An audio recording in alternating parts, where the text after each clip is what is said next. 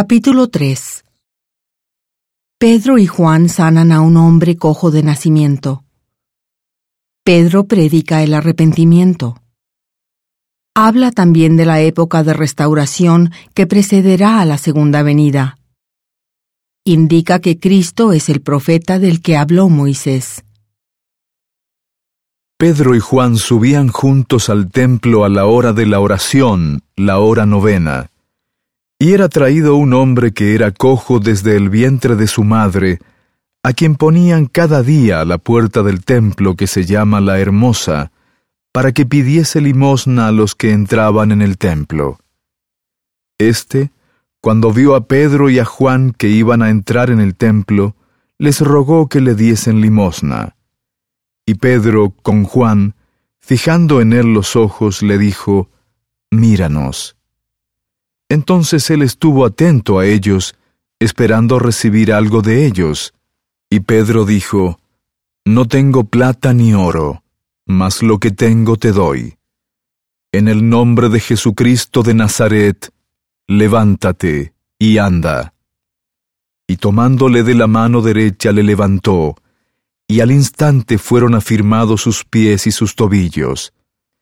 Y saltando, se puso de pie y anduvo, y entró con ellos en el templo, andando, y saltando y alabando a Dios. Y todo el pueblo le vio andar y alabar a Dios. Y reconocieron que él era el que se sentaba a pedir limosna a la puerta del templo, la hermosa, y se llenaron de asombro y de espanto por lo que le había acontecido.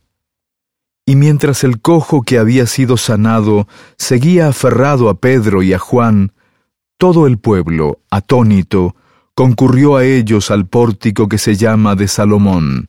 Y al ver esto Pedro respondió al pueblo, Varones israelitas, ¿por qué os maravilláis de esto? ¿O por qué ponéis los ojos en nosotros como si con nuestro poder o piedad hubiésemos hecho andar a éste?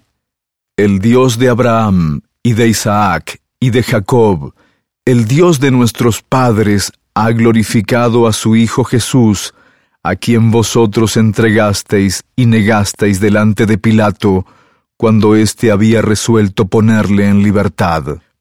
Pero vosotros negasteis al santo y al justo, y pedisteis que se os diese un homicida, y matasteis al autor de la vida, a quien Dios ha resucitado de entre los muertos, de lo que nosotros somos testigos.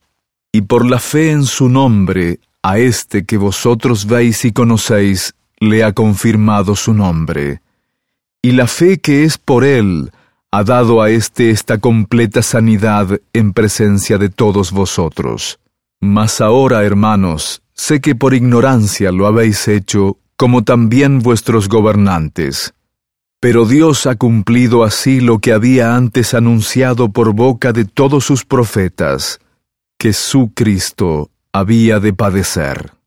Así que arrepentíos y convertíos para que sean borrados vuestros pecados, para que vengan tiempos de refrigerio de la presencia del Señor, y Él envíe a Jesucristo que os fue antes anunciado, a quien de cierto es menester que el cielo reciba hasta los tiempos de la restauración de todas las cosas, de que habló Dios por boca de sus santos profetas que han sido desde tiempos antiguos.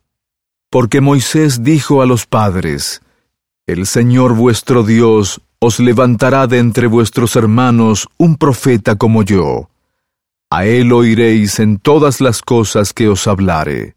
Y acontecerá que toda alma que no oiga a aquel profeta será desarraigada del pueblo. Y todos los profetas, desde Samuel en adelante, todos los que han hablado, también han anunciado estos días. Vosotros sois los hijos de los profetas y del convenio que Dios concertó con nuestros padres diciendo a Abraham, Y en tu descendencia serán benditas todas las familias de la tierra. A vosotros primeramente Dios, habiendo levantado a su Hijo, lo envió para que os bendijese, a fin de que cada uno se convierta de su maldad.